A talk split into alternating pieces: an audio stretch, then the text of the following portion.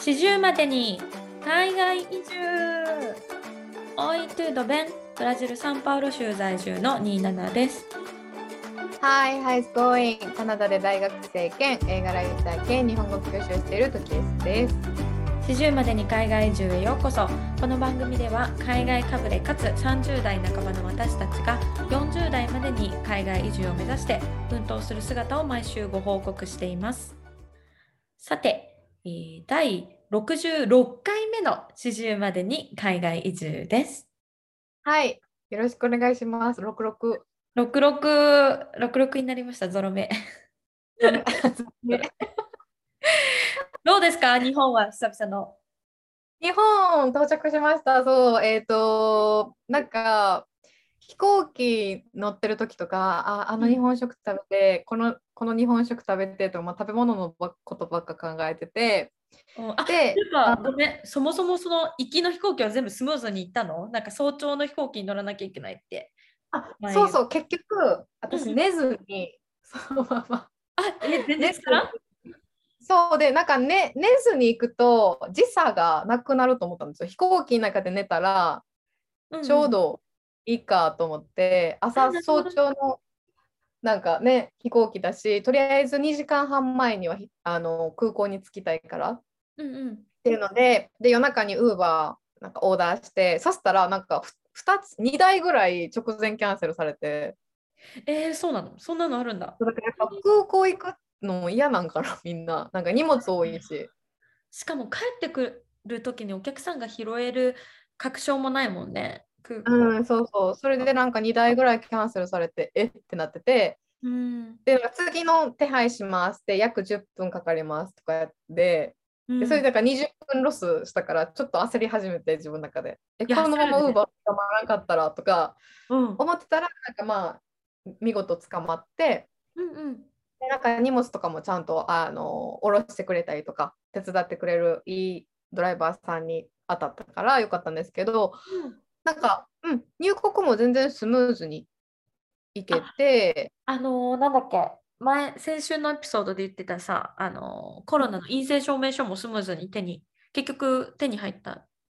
うん、スムーズに手に入りました。うん、うん、それを持って行って、でもなんか、あんまり窓口で見せることはなくて、普通にあの日本の MySOS っていうアプリに、うんなん。か申請、うんうん。証明書を示する、証明書を申請するだけでよくて、あんまり入国審査の時に見せてくださいとはならなかったかな。えー、そうなんだね。えーなんだっけ、ファスト？あ、そうそうそうそうそう、ファーストトラック。そうそうそうそう。アプリで事前に登録してたらいいですよみたいなのをやって、うんで、まあ飛行機の中で寝ようと思ったんですけど、うん、なんかあのマスク着用めっちゃ厳しくて飛行機の中。ちなみに、えっと、航空会社は？エアカナダ？エアカナダ。なるほど、なるほど。で、まあひあのーマスクはまあ終始着用してくださいっていうのがあって、うんうん。で、やっぱ眠たくなってきて飛行機の中でで寝ようと思ってもやっぱマスクをしてるからうん、うつむいて寝ると苦しい。うん、確かに。でもこう上を向いて寝るのもなんか私いつも下向いて寝てるから飛行機の中で。え、どうや、下向いて寝るってどういうこと？首をこうぐっ、そうそう膝を立てて 膝を膝に手ついてなんか私体がめっちゃちっちゃいんでそれができるんですよ。体育座りみたいな感じで寝てる。体育座りみたいにしてではいはい膝の枕を置いて下向いて寝るみたいなのをやるんですけど、すごい、体ちっちゃいかつ体がやらだやら柔らかくできないやつだね。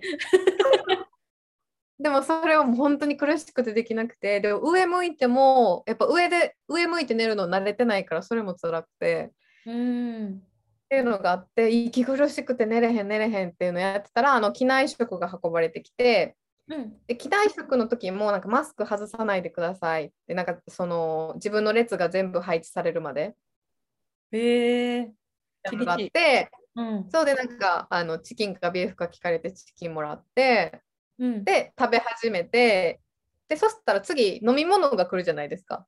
うんうんうん。カートがね、こう。飲みそう飲み物来た時に食べてるからマスク外しててうんで飲み物何がいいですかって聞かれた時に私が普通にそのままあカナダドライでみたいなって言ったらうんなんかあマスクしてくださいみたいな言われて え？ってなってごめんなさい食べてるんだよね。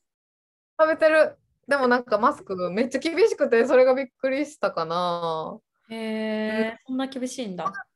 それ以外は全然無事到着して到着した後もコロナの検査にすごい時間かかったけど1時間ぐらいかなあなあの成田に着いてからの検査ってことだよね。そうそうそうそうそう。唾を一生懸命なんか出して、あの梅干しとレモンの写真、この間に7がたみたいな写真見て、なんか唾を一生懸命出して、で結果をずっと待って、うん陰性の番号だけ呼ばれるっていう感じで、うん陰性の番号呼ばれたら、あの次のステップに行けるみたいな感じで、でもやっぱりカナダの空港とかとやっぱ違って、スタッフの配置とか、あの親切心とか、なんかやっうんぱスムーズ。あ、へーこちらお願いします。あ、こっち来てください。こっちでじゃあこれ出してくださいとか、うんうんやっぱすごいスムーズやなと思って、日本ってすごいなって思ったのと、うんうんあとその後帰りのその私友達の家に滞在してるんですけど友達の家に行くまでの電車でうんなんかやっぱ人やっぱなんていうの早歩きの人すごい多いし東京はね、そうだよね。なんか人を抜かそう抜かそうとする人が多いうんうんうん。からなんかそれにどっと疲れて1日目であ、東京のこの混雑具合に疲れちゃったみたいなこと？そう疲れちゃってああーーやっぱトロントってよかったなってなトロント帰りたいなって一瞬でなってえー、トロント帰りたいと思ったんだ。思ったえー一瞬で思った。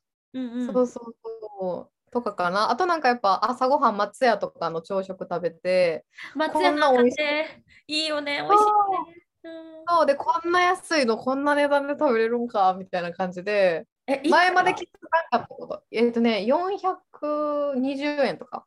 ら420円で何がついてるんだっけ？納豆とかついてるよね。納豆とかついてる。味噌汁とか漬物とか、あとおた魚魚とか、そうそう、ソーセージ。選べる、ソーセージとか。すごい。選べる朝食メニュー。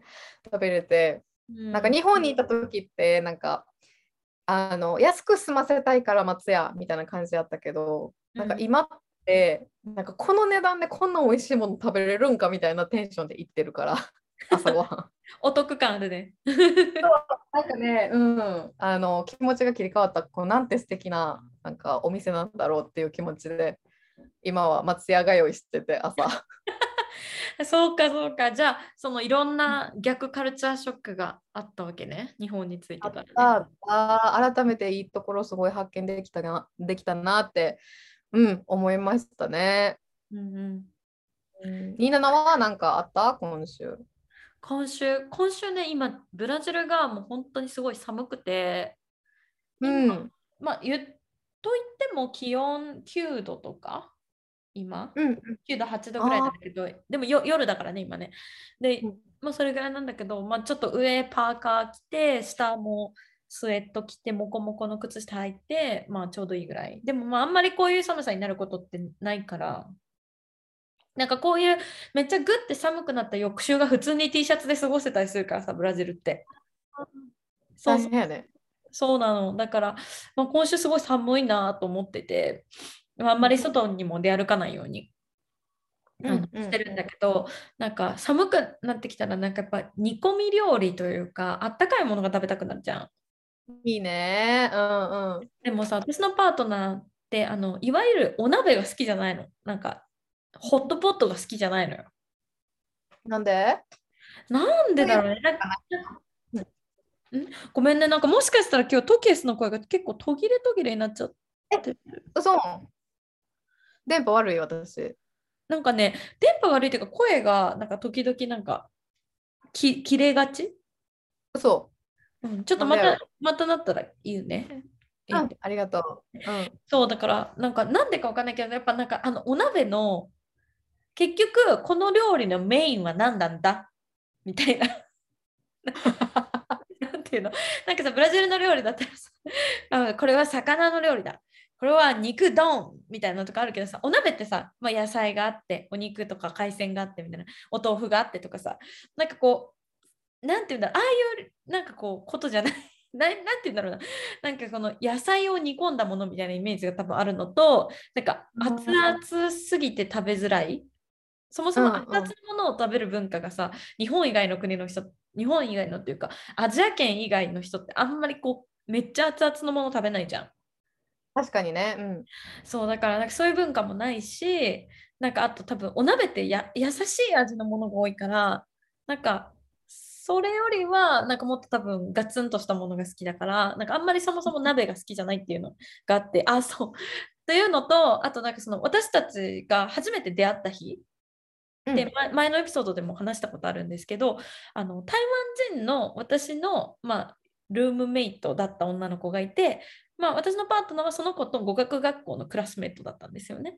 で私たちが出会ったきっかけもその子がお家であのえーとホットポットパーティーするからおいでよっていうので集まったわけですよ。うんでその時にやってくれたホットポットがもう本当いわゆるなんか中国系の火鍋みたいなうんうんうん。すごいいろんな、なんていうんだろう、なんか中国のなんかあの鍋に使われてるような調味料。うんうん。なんとなくわかる。そう、なんかスパイスとはまたちょっと違うさ、なんか、なんていうんだろう、漢方みたいな味うんがするみたいな。で、それが結構多分衝撃的でだ だったみたいで、結構それでホットポットは苦手みたいなイメージになっちゃったの。あ。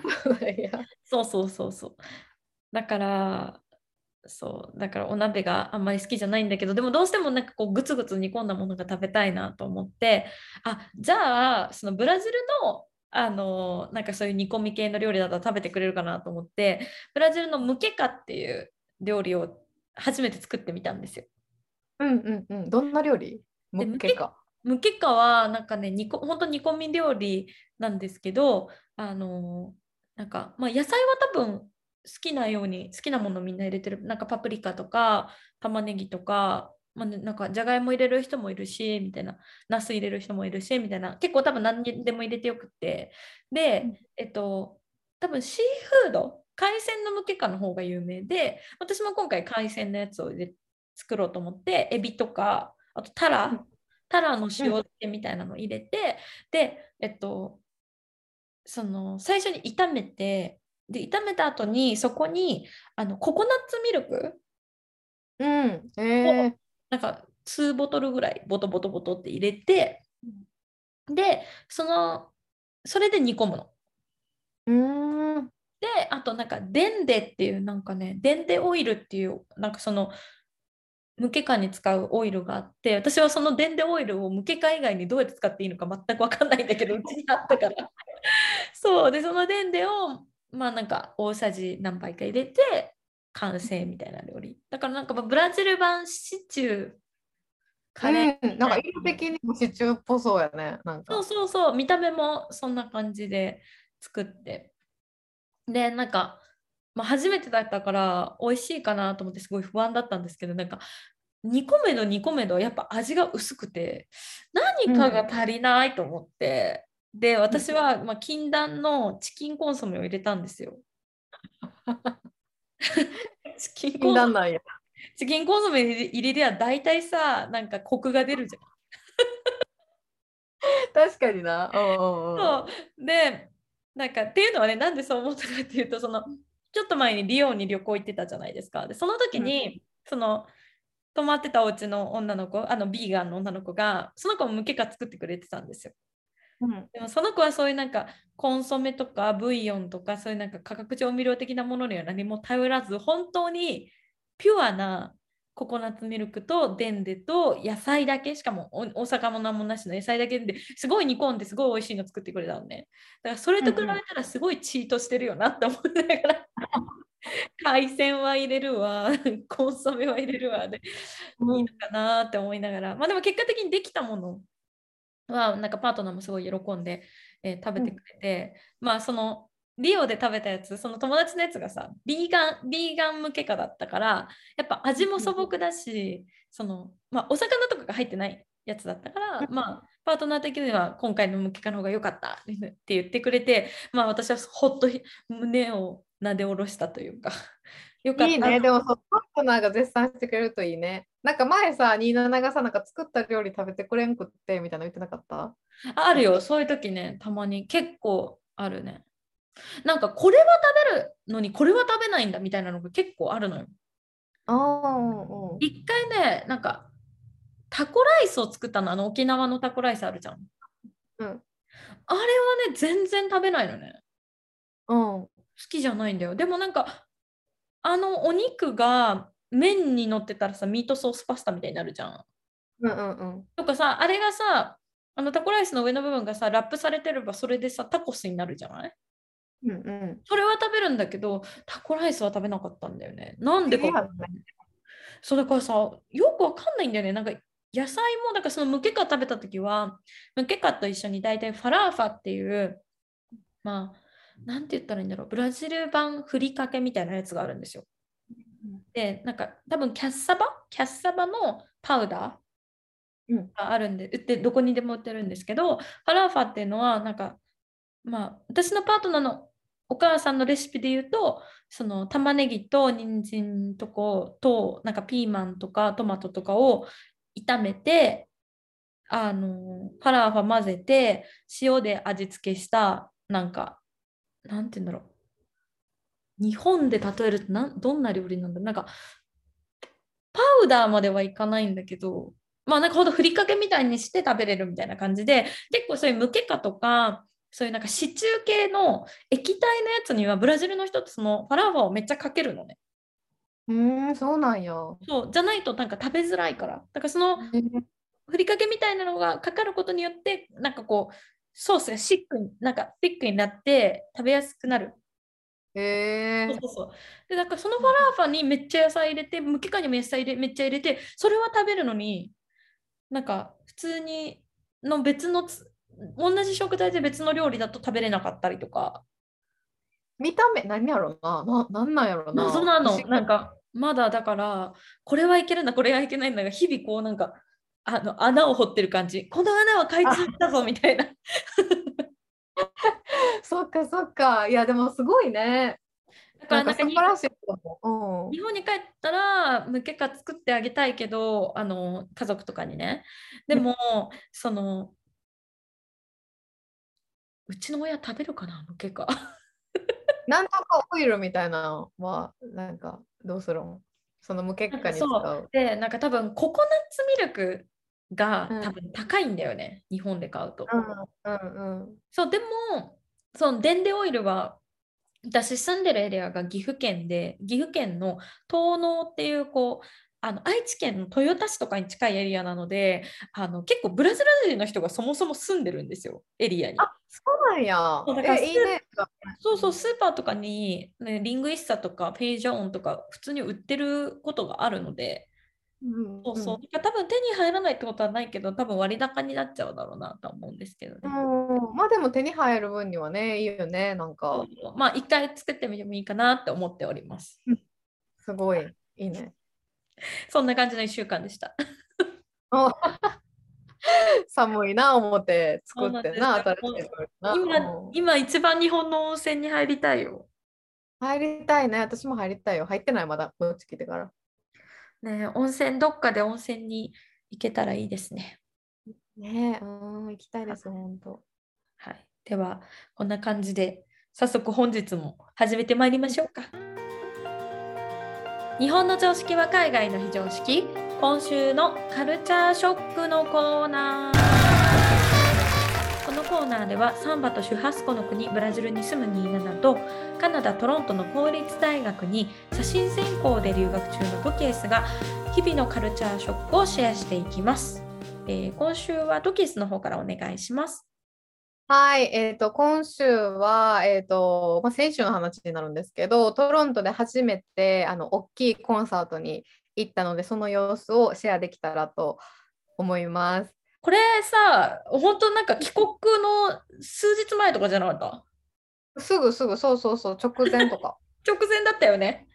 そうそうそうそう。で、えっと、アブリル・ラビーンっていうカナダ出身のアーティストがいて、うんあのもう本当に私が中学の時とかマジでレジェンド的存在で、そうだよね。私たち今30代半ばとか40代頭の人たちからすると、なんかね、スケーターボーイズとか、うんねその辺聞いてた世代だよね。うんでなんか中学の時とかもあもうアブリルにあ憧れてなんか目の周りめっちゃ黒くしてはいはいはい。タンクトップでネクタイみたいなすごい真似してて それぐらい好きやったからなんかそのレジェンド的存在を生で見れるっていうのでめっちゃテンション上がってうんうん。であのまあ会場はえっとねコカ・コーラコロシアムっていう場所で普段多分アイスホッケーとかやってるような会場、うん、だったんですけどあの会場自体はもうマスク着用とかあとヘルスチェックとかやっぱそういうルールはなくて。あ、ないんだ。そうなくて。もう本当に普通にみんなマスクしてなかったしうんチェックも全然なくてっていう感じで、でも私はなんかその日本に行く日がすごい近かったから、うんうん。陽性になりたくないっていう思いでもうがっちり感染対策もうマスクも外さずもう手洗いとかもめっちゃして、っていう感じであの行ったんですけど。なんかやっぱりあのそのカナダにいるお友達とかにアブリル見に行くっていう話をしたら、うん。大体みんな「え？みたいな。え、そうなの？そんなリアクションなんだ。そうでやっぱ日本ってアブリルってすごい流行ったけどなんかカナダの現地の人、まあ、私の友達だけかもしれないんですけど現地の人は結構なんかアブリルってなんかすごい名前は知られてるけどなんかそんな,、なんかギャーって熱狂的になるようななんななんていうのな。ちょっとお騒がせ的な立ち位置でもあったお騒がせ的な立ち位置でもあったから、どうなんやろなみたいな反応をすごいされてたんですよ。うーん。でも結局でも会場に行くとやっぱアブリルのファンの人がたくさんいて、うんもうみんな金髪で長髪で みんな目の周り黒くてもうアブリルやんみたいな人いっぱいいてそうそうそう。へーうんうんでえっとまあ海外のコンサートって大体オープニングアクトが長かったりするんですけど今回もオープニングアクトで2組アーティストが出て、うん。で、えっと、1組目はモットさんっていうアブリルと最近結婚した旦那さんうんうん。でがオープニングを務めていてでその後にグランドさんっていうトロント出身のアーティストがあのパフォーマンスしてたんですけど三なんかな三なの？そう3、3、そうそうそう、どっちも3ついてた。そうそう。で、あの、会場、なんていうの、会場して開演時間、7時とか開演時間やったんですけど、その時間も本当に半分も埋まってなくて、会場。いや、ほんとすごいよね、海外のライブのさ、人の集まらなさ具合。全然集まらへんやんと思って、で、1時間半ぐらいそのオープニングアクトの2組が盛り上げてて、うんうん。で、その後にやっぱアブリルが出るってなった時に、うわーって会場がやっぱ人がたくさん集まってきて、うんうんうん。なんかやっぱみんなオープニングアクトとか興味なくて、なんかそれに合わせてきてるんかなとか、うん、そうなんだろうね、きっとね。そうそうそう、なんか私からしたらお金払ってるしど全部見たいみたいな感じやけど、うんうんそうじゃないなみたいな。で、まあ、いよもうそのいざアブリルが始まると、もうマジで私の隣の人とかもう泣き叫んで、もうなんかギャーみたいな感じでもう曲も全部大声で 歌うから。なんかアブリ みたいな感じで、なんか海外らしいなって、なんか海外、えなんか日本って多分コンサート行っても、周り気遣って多分フルで自分が大声で歌うことってないと思うんですよ。ないよね、なんか。アーティスト側がなんか歌ってみたいな時に歌うのはあるけど、うんうん。なんか盛り上がって全部なんか大声でなんか歌歌う人初めて隣にいて。海外っぽいよね、ほんと全力でさ、楽しむっていうかね。そうそうそう、すっごい楽しんでて、あなんかほんまに好きなんやな、ブリルのことと思って見てて。うん。でもまあ私がすごい一番感動したのが、そのアブリルとモットさんってあのもともとコラボ曲を出してて、そのコラボ曲の収録がきっかけで出会って結婚した。うんあって、でそのコラボ曲やるってなって、モッドさんがステージに出てきて、で、アプリルが、えっと、下手側に立って、ステージの。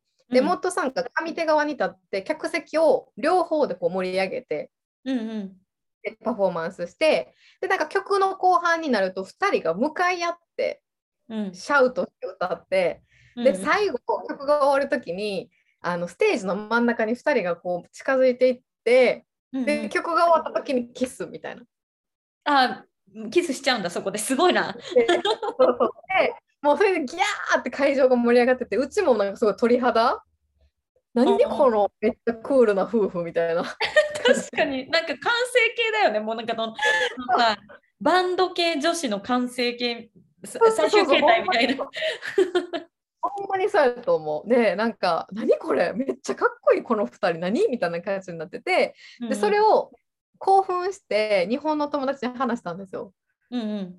なんかその最後にこうチューしてなとか言って話してたらなんかやっぱ日本ではやっぱなかなか難しいパフォーマンスやなって話をしててそうだよね。だってさ松任谷由実とさあのさ松任谷さんのさ旦那さんのいつもピアノ弾いてるじゃん。正隆さんだが急にステージ上でキスしたらみんなびっくりしちゃうもんね。びっくりしちゃうもんね。しちゃうもんね。そう。でなんかやっぱ日本ってさなんか何々ロスガッキーロスとかアムロうん、ロスとかあるね。うん。福山ロスとかって言葉があるほどなんか多分異性のアーティストの入れ込みうん。が多分すごくて、だからもしそういうパフォーマンスしたら全員が全員かっこいいってならんのんちゃうかなっていう話をその友達からされて確かにって思って。福山ロスのその話になった時に、うなんか福山福山雅治が結婚したから会社にも行けませんとか会社休む人がいたりとかするっっていうのを見て、いや会社には行けよって思うやんとか言っててその人も。確かに。え自分が福山雅治と関係があって結婚して落ち込むのわかるけど、めっちゃファンやからと言って会社に休むのは違うやんっていう話をしてた時にでもそれって多分すごい入れ込んでるからやん自分がもうこの人大好きすぎてなんか異性として完全に見てるってことだもんね。そうそうそうでもなんかその海外のアーティストって堂々とさキスしたり堂々とさインスタグラムで関係をオフィシャルにしたりとか。そもそもだってさ、旦那さんをさ、自分のさ、ツアーのさ、オープニングアクトに入れる時点でさ、うん。まあ、日本だったらさ、まあ、たとえそのコラボ曲があったとしてもさ、あえてそこは避けようかみたいな。うんうんうんうんがこのツアーが終,、ま、終わるまで結婚してることは公表しないでおこうとかさ、なんかうんみんないろいろ気を使うけどさ、それも含めて全部アートだよみたいな感じだよね、海外のは。うんそうそうだからそれにすごい感動してうんなんかやっぱでも日本では確かにないだろうなっていう なんかパフォーマンスを見れたから、まあよかったなっていうそうすごいいい経験でしたアブリル。いいな、アブリルのライブ。めっちゃ行ってみたい。生で見たらすごいやっぱ、え、過去の歌とかもやってくれるの？やった Complicated とかやっぱすごいファンサービスじゃないけどなんかやっぱいろんなもう本当になんかその客席とか見てもちびっ子もいたしすっごい年いってる人もいたし、なんかその全員に合わせる感じでむっちゃ昔の曲とか1個前のアルバムの一番ヒットした曲とか、なんかまんべんなく披露しててえーすごいね、すごいファン思いなセットリストだね。すごい良かったですめちゃくちゃ。いいな、行ってみたいな。そう、トロントで、そうそうそう、アブリルのコンサート行ってめっちゃ良かったから、他のアーティストも見てみたいと思って、誰がコンサートトロントでするんやろって思ったら、うんやっぱレディー・ガガとか、ショーン・メンデスとか、ハリー・スタイルズとかそうだよ。そうだよ。だってトロント絶対来るじゃん。まず一番最初。そうそう。いいな、いいな。それはさ、トロントに住むさ、すごい大きいメリットだよね。メリットやなと思った。すごいいいなって。うん、なったなっ大た。体さ、みんな北米ツアーから始めるじゃん。で、うんうんなんかアメリカの本当主要都市と、まあ、トロントとバンクーバーみたいな。うん。いいわ、いいわ、いいな、羨ましい。そうそう、なんかすごいいい経験でした。めっちゃ良かったね。またもし誰か他のアーティストのコンサート行ったら、それもシェアできたらと思います。ぜひぜひお願いします。でも私今なんかずっと考えてたのがさ、でもまあさっき日本のアーティストだったらさ、まあうんお客さんの前でキスするのは難しいみたいな話あったじゃん。だからこれアブリル・ラビーンを日本人のアーティストで当てはめると誰だって思ったわけですよ。あれやろな。でちょっと思ったのは中島美嘉とかうんうんうん。こういう系でも中島美嘉のあのなんかあのドラマ7のドラマやってた時ぐらいの感じ？うんうん、確かにね。あのパンクロックな感じ。あの感じでじゃあその結婚した人とステージ上でキスしたら日本人はどう反応するんだろうって思ったらさ、まあ、そんななんかギャーってなるよりもさみんなえ？みたいな感じになるのかな？なあ、なんか客席が多分どんな感じなのな。多分同性の人とかやったらうんキャーってなるかもしれんけど、異性のファンが多かったりすると、いや、そうだよこれのために払払ってきとんのに、前でイチャコラされてもみたいにはなるんかな。置いてきぼりになっちゃうもんねお客さんがね。うん、そう。確かになんか数年前にあの AKB48 の総選挙でさうん。あのなんか NMB のメンバーの子が自分のそのナンバーを呼ばれた後に結婚しますみたいなのを言ってうん。なんかね。騒然としたことがあったけどさそういう方向に行く方がイメージつくよね日本って。うそうそう、あったね、そういうこともね。はい、まあごめんなさい。なんか、はい。話を広げてしまった。えー全然ありがと では、えー次私27の、えーと今週のカルチャーショックなんですけどあの冒頭でも話した通り今週ブラジルがすっごい寒くってでなんか本当に外に出かける気にならなくて ずっと家にいたんですよだからあんまりなんかこう大きなことはなかったんですけどあのまあ前のエピソードでおつなんかこうご報告した通りあの新しいマンション、マンションというか、まあ、アパートメントですよね、を購入したんですね。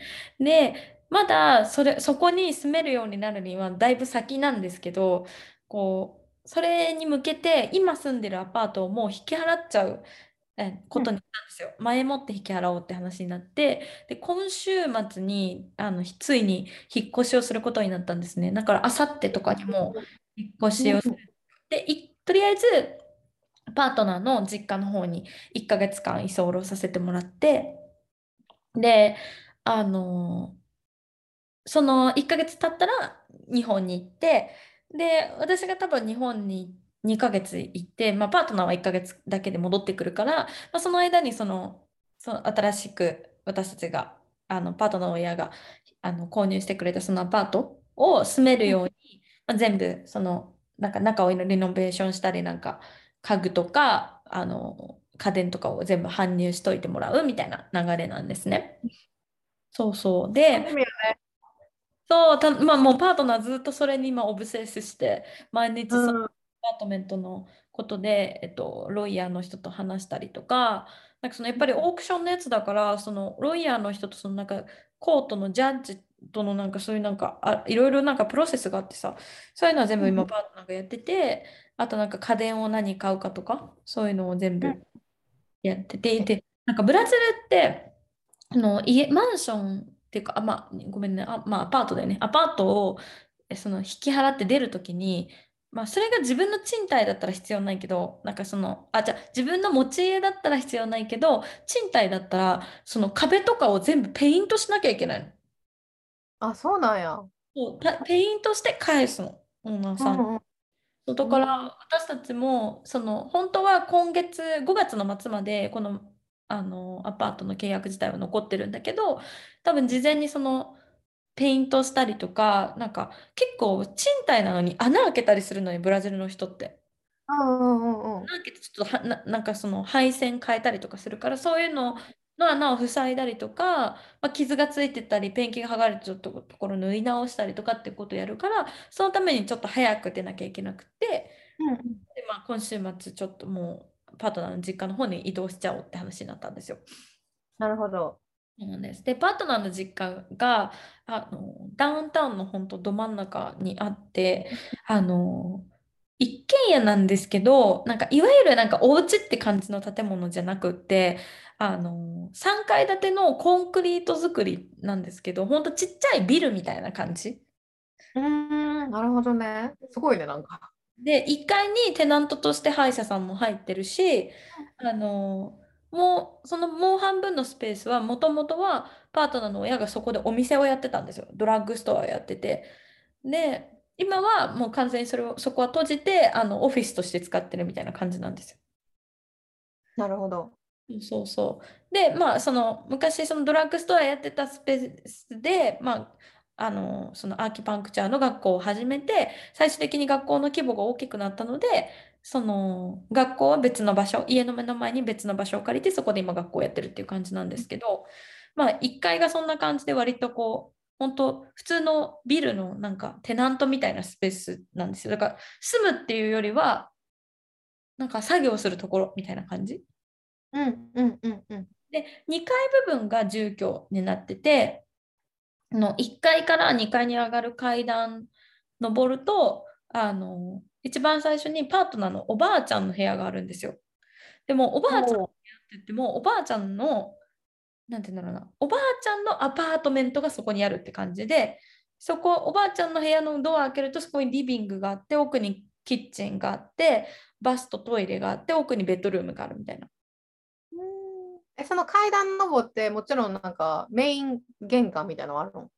ない。あないんか。そうだからおばあちゃんの部屋のドアを開けたらもうそこがリビングでみたいな感じなのね。だからまあそこのおばあちゃんの部屋の部分にまあそういうおばあちゃんのアパートメント部分があってでそこを越えるとなんか3階に上がる階段があるんですけど、その奥にそのパートナーとパートナーの両親のリビングスペースがあってキッチンがあってバストイレがあってでパートナーの部屋があって一番奥にパートナーの両親の、まあ、いわゆるそのマスターベッドルームがあって、うん、まあ、そのパートナーの両親の部屋の奥にはベッドバストイレがあるみたいな感じ。うんすごいね。うん、3階はあの完全にサービスルームっていうかあの洗濯機とかそういうのがあるちっちゃい部屋があってあとは全部ルーフトップになっててであと半分はなんかこうバーベキューとかができるようなあのキッチンスペースとあの水道があってトイレもあるみたいな、まあ、こっちでいうシュハスケイラっていうんですけどあのそういうなんか家の中にそういうちょっとしたこうバーベキューができるスペースがあるみたいな。いいな。あめっちゃいい。そういうの好き。うん、の作りなんですけど、まあ、ここまで聞いていただいて、うん、日本人の方だとん？って思った方もいるかもしれないんですけど海外って人それぞれにあのウォッシュルームがついてるっていうかさトイレの数多くない？多いよね。そう。そう。だからパートナーの家もそれで1階から数えると12345個その、うん、トイレトイレっていうかウォッシュルームがあるんですよね。であのまあ、ブラジルのウォッシュルームってあのバスタブがないところが多いので大体そのドア開けたらその手洗いっていうか洗面台があって独立洗面台があってでその横にあの便器があってで大体仕切りがあって奥にシャワースペースシャワーブースがあるみたいな作りのウォッシュルームが多いんですよ。でパートナーの実家もそんな感じでなんですけどまあ私たち来月来月、再来月、まあ、日本に行くので、まあ、私のパートナーが日本に行って私の実家に泊まるときに日本式のなんかこうウォッシュルームのスタイルを見て なんか驚かないかなって今から不安っていうか。確かにびっくりはするだろうね。そう多分全然違うじゃん。なんかそのお風呂の使い方とかさ価値観が違うと思うんですよ、うん、でなんかまあ私の実家だったら普通に毎日バスタブにお風呂のお湯ためるしでうちのお母さんってそのお風呂のお湯を洗濯に使うんですよね。うんうんうんうん、で次の日の朝にはまたバスタブ磨いてみたいな感じのサイクルなんですけどなんか多分そのなんかそれをこなすためにさうちのお母さんからさ夜中にお風呂に入ってほしいじゃん。でもさ、なんかブラジルってそうやって一人一つずつバスウォッシュルームがあるからわざわざそのシャワーを浴びる時間を指示されるってことにも多分慣れてないと思うのよ。慣れてなさそう。うん。だから多分そこですごいお互いに母も彼もストレスはあの、うん、こうそう浴びそうだしそうストレスがありそうだしあとさ逆にそのお風呂のお水をさ洗濯に使ってる間うちそのお風呂の脱衣所のところに洗濯機があるのね、実家、日本の実家には。で、その洗濯機を使ってる間はさ、ホースがさ、バスタブに伸びてるからさ、あのお風呂場のドアが閉めれないの。っうんうん。てことはさ、その間シャワー浴びれないじゃん。浴びれないね。うん。でもその感覚も今浴びたいのにってなりそうだなと思って。ああ、シャワー、でもシャワーめっちゃ浴びるって言ってたもんな、このそう間も。そうそう、本当にブラジルの人って綺麗好きな人もいて、1日2回とかシャワー浴びる人もいるし、あの私のパートナーはいつも朝トイレでトイレ使った後その後すぐシャワー浴びるんですよ、トイレの後すぐ。うんうんうん。そうそういう習慣があるから、まあ、私の実家一応トイレはそのちゃ2箇所あるんですけどでもその独立なんですよ。ちゃんとトイレによくある日本のお家と一緒でトイレはトイレででお風呂場はお風呂場で別じゃないですか。うんうん。だからそのパートナーがいつもするトイレしてそのままその場で裸になってシャワー浴びるっていうのもできなくなるし。確かに、そうやな。だからもう彼にとってはいろいろ本当に勝手が違ってなんかこうストレスになるんじゃないかなって今から心配してるっていう話だったんですけど、ねなるやろな。だって全然違うしね。うん。そうなんですであとなんか実家のトイレ今あの自動水ん？自動でもうトイレを足す用を足して立ったし立つっていうか便座からこう多分肌が離れた瞬間に勝手に流れるんですよ水栓が。あるよね、そういうのね。うんうん。そういうのもどう思うんだろうとか。うん、そういやトイレはさなんか海外のディズニー映画の「カーズ」の続編で日本が舞台になった時もさトイレめっちゃいじられてたり なんかコメディ映画でトイレのウォシュレットいじられてたりとかさジェームス・コーデンがあのトークショーでうん。そのトイレのなんかビデうんのサイン見て、これお尻にピンポン玉当たるんかなとか言ったりとかしてて。うん。やっぱやっぱ海外の人からしたらさもうウォシュレットないトイレ当たり前やしまず自動で流れることなんてほとんどないしそうそうそう。そこまでそこにテクノロジーが発発展する必要がないって多分思ってるよね。うんうんうん でもやっぱ日本のトイレ快適やなってやっぱめっちゃ思った綺麗やし、うん、そうだよね。そうだよね。まあなんかそういうのも含めて、まあちょっと日本行きがすごい楽しみだなっていうのと、楽しみやね。ほんまやん。ええやんええやん。うん。でもなんかとりあえずその引っ越しがね、今週末にやって、まあ引っ越しって言っても、ほとんど今住んでるお家、備え付けの家具を家電を使ってたのでそんなに持っていくものはないんですけどでも言ってもさパートナーの実家にさそれを一回全部置かせてもらうわけにになるわけじゃん、うん。それ結構すごい量になるよなと思って。えやっぱ27的にやっぱちょっと気使う？やっぱりその相手の。うーん気使うしなんかね気使うのってね一番私が心配しているのは、あの G なんですよ。ああ G G, G さん。あのポルトガル語でバラータって言うんですけど、まあ、いわゆるこう、うんうん。コックローチさん。うんうんうん。なんでかっていうとねパートナーの実家の隣がベーカリーなんですよ。ああそっかパン屋さんでしかもそのなんか店頭があってあの一般のお客さんにやってるベーカリーじゃなくってその家の中にそのなんか製なんかパンを作るなんか場所工場みたいな風になってて多分おろしてるんだよねパンを。ああなるほどねうんうんそうそうそうだからさまあそういうさお菓子屋さんとかパン屋さんの隣なんてそんなゴキブリが出るの当たり前じゃん。うん。でパートナーの実家でも今までに何回か見たことあるのよ。あそうなんか。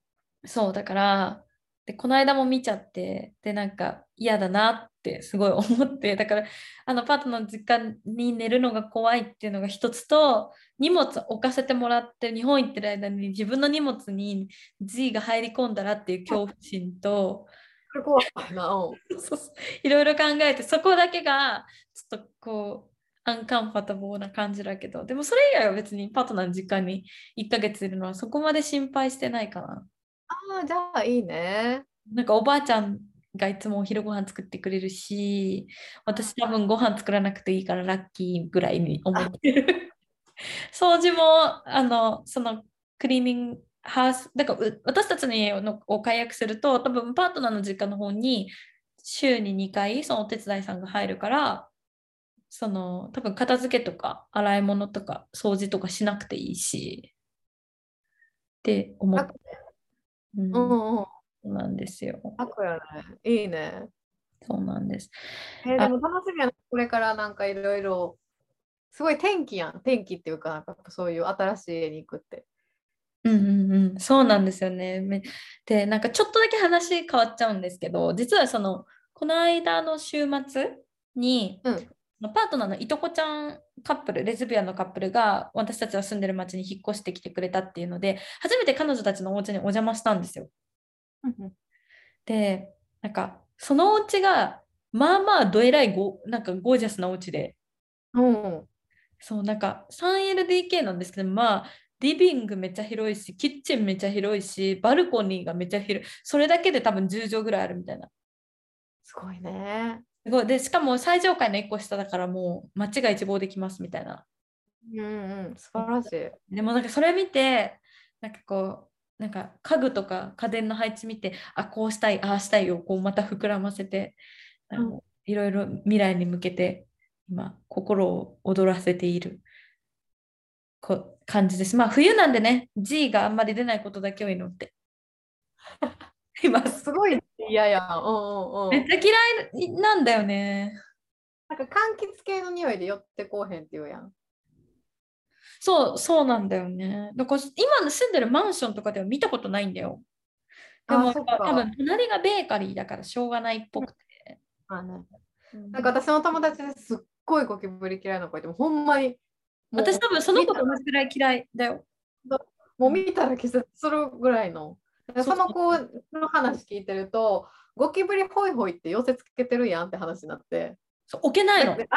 中におびき寄せるからそう。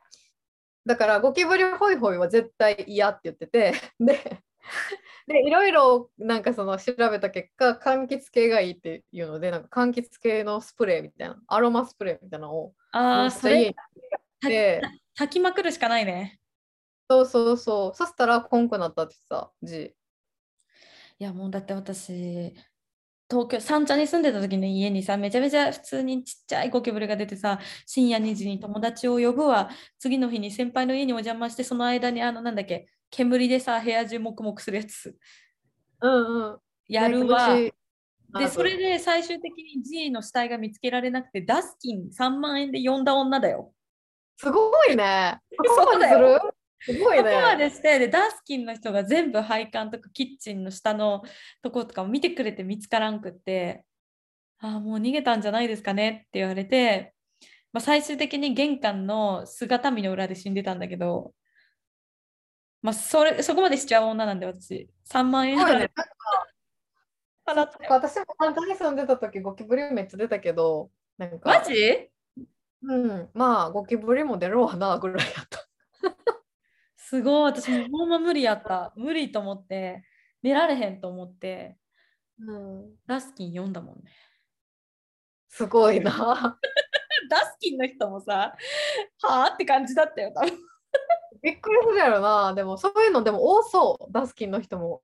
そうでも一応そういうサービスがあって、そのなんか、うん何キッチンのその配管のあのさなんか立て付けのその壁の裏側の配管の横とかにそういうなんか薬剤をを投入してくれる。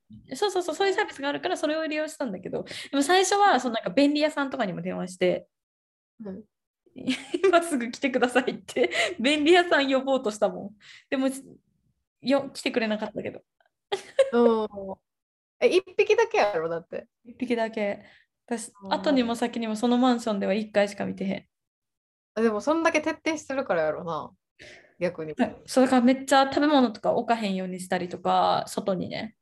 うんうん。そうそう。だけどそういわゆるホイホイみたいなやつを部屋に置きたくないから。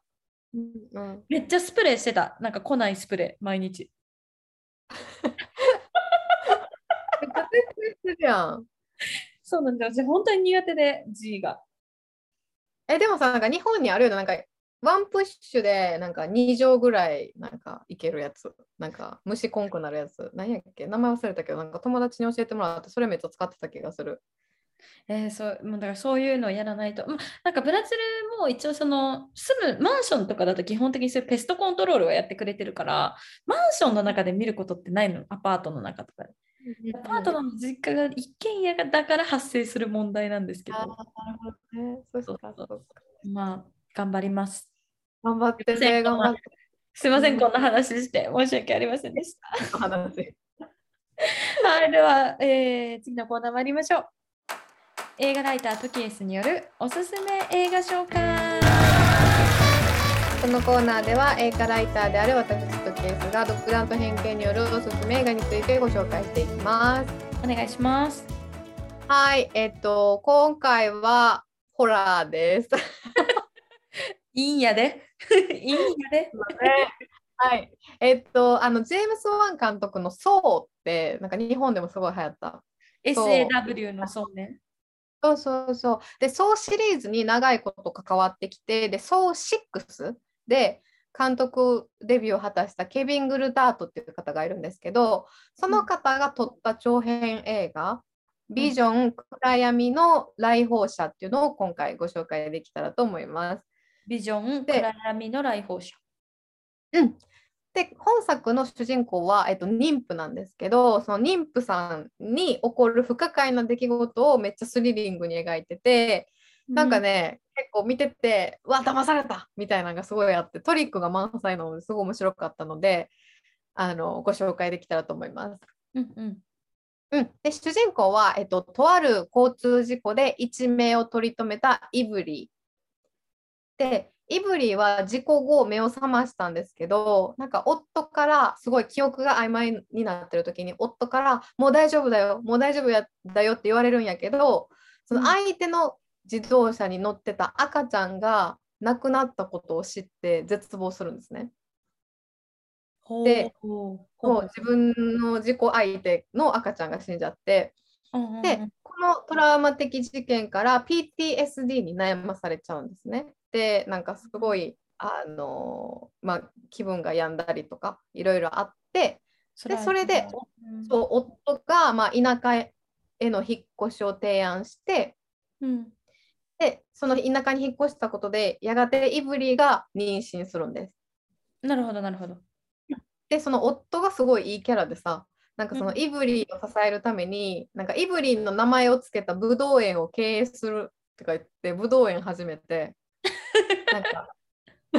なんかイブリーに幸せになってほしいっていうのをすごい言う旦那さんやね、うん、めっちゃいい感じの旦那さんそうそうそう、でやねんけどその引っ越したなんてもう本当に武道園を経営するから本当に人と人里離れたところに行く、うん、からなんかその家もちょっと不気味で、はいはいはい、その引っ越してきた新しいそのお家でうん、なんかイブリーはちょっと幻覚を見るようになるんですね。なるほど。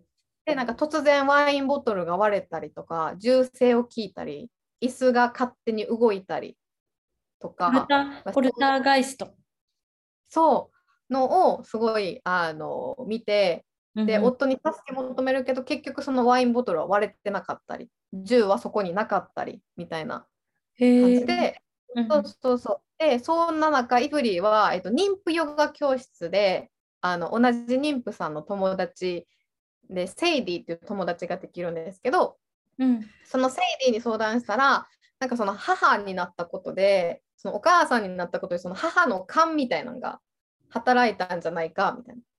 うん、母の勘みたいなのがこう目覚めたことによってそういうのを見るようになったんじゃないかっていうふうに言われちゃうんですね。うん、でちなみにそのイブリーって PTSD に悩まされてた頃って抗うつ剤を飲んでたんですけど妊婦になったことをきっかけに薬をやめちゃうんです。なるほど。なのでなんか田舎に移った瞬間、まあ、薬もやめてでそれと同時に奇妙なことが発生して。ああ。うん、だからそのセイディが言うように母の勘っていうものが働いたのかそれか薬をやめたことによるイブリーの幻覚なのかうんうん、またそれかその新しい家が呪われてるのか。このなんか3つのダウトみたいなのがあってでその本作を見つめて、え見進めていったらその後半にはなんかすごい驚きの連続がバンバンバンってあってうんうん。一体どれが彼女をそうさせてるんかみたいなのが衝撃的な展開がすごい最後に待ってるのであの見てもらえたらと思います。でちなみにあのこれブラムハウスっていうところが制作してるんですけどブラムハウスっことある。ホラー映画むっちゃ作っててでも衝撃的展開の作品を今までポンポン生み出してきてた作品なのでうんあのブラムハウス作品だから見てみようって思って見た人でも期待を裏切らないような作品になってると思います。ブラムハウスの手がけた他の作品って何がありますか？えっとね、新しいのだとまだ公開されてないけど、炎の少女チャーリーっていうザック・エフロンが父親役の。ザック・エフロンってもうお父さん役やっちゃうの？そうそうそう、だってうちらと同い年やから。あえザック・エフロンって同い年なんだ。同い年、同い年、そうそう年。下だと思ってた。そうで、父親役して、まあ、あの少女、その娘がその炎を操るあの超能力持ってるみたいな、スティーブン・キング原作の映画が、えっと、夏かな？日本は夏に公開されるんです。けど、それもブラムハウス作品だし、うん。あと、パージっていうすごい人あパー気シリーズ、ジね。うん。うん。あと、ゲットアウト、うん。あ、ゲットアウトもそうなんだ。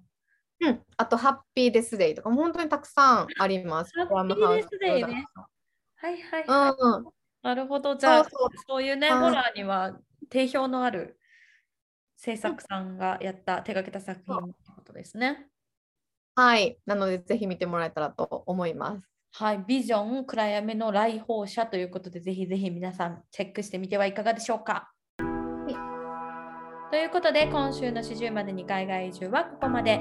感想、質問、ご意見の受け先は、受付先は27時 gmail.com までお願いいたします。ぜひよろしくお願いします。よろしくお願いします。では、来週金曜日朝8時にまたお会いしましょう。ボンフィナウジセマーナ。Have a good weekend! バイバイ。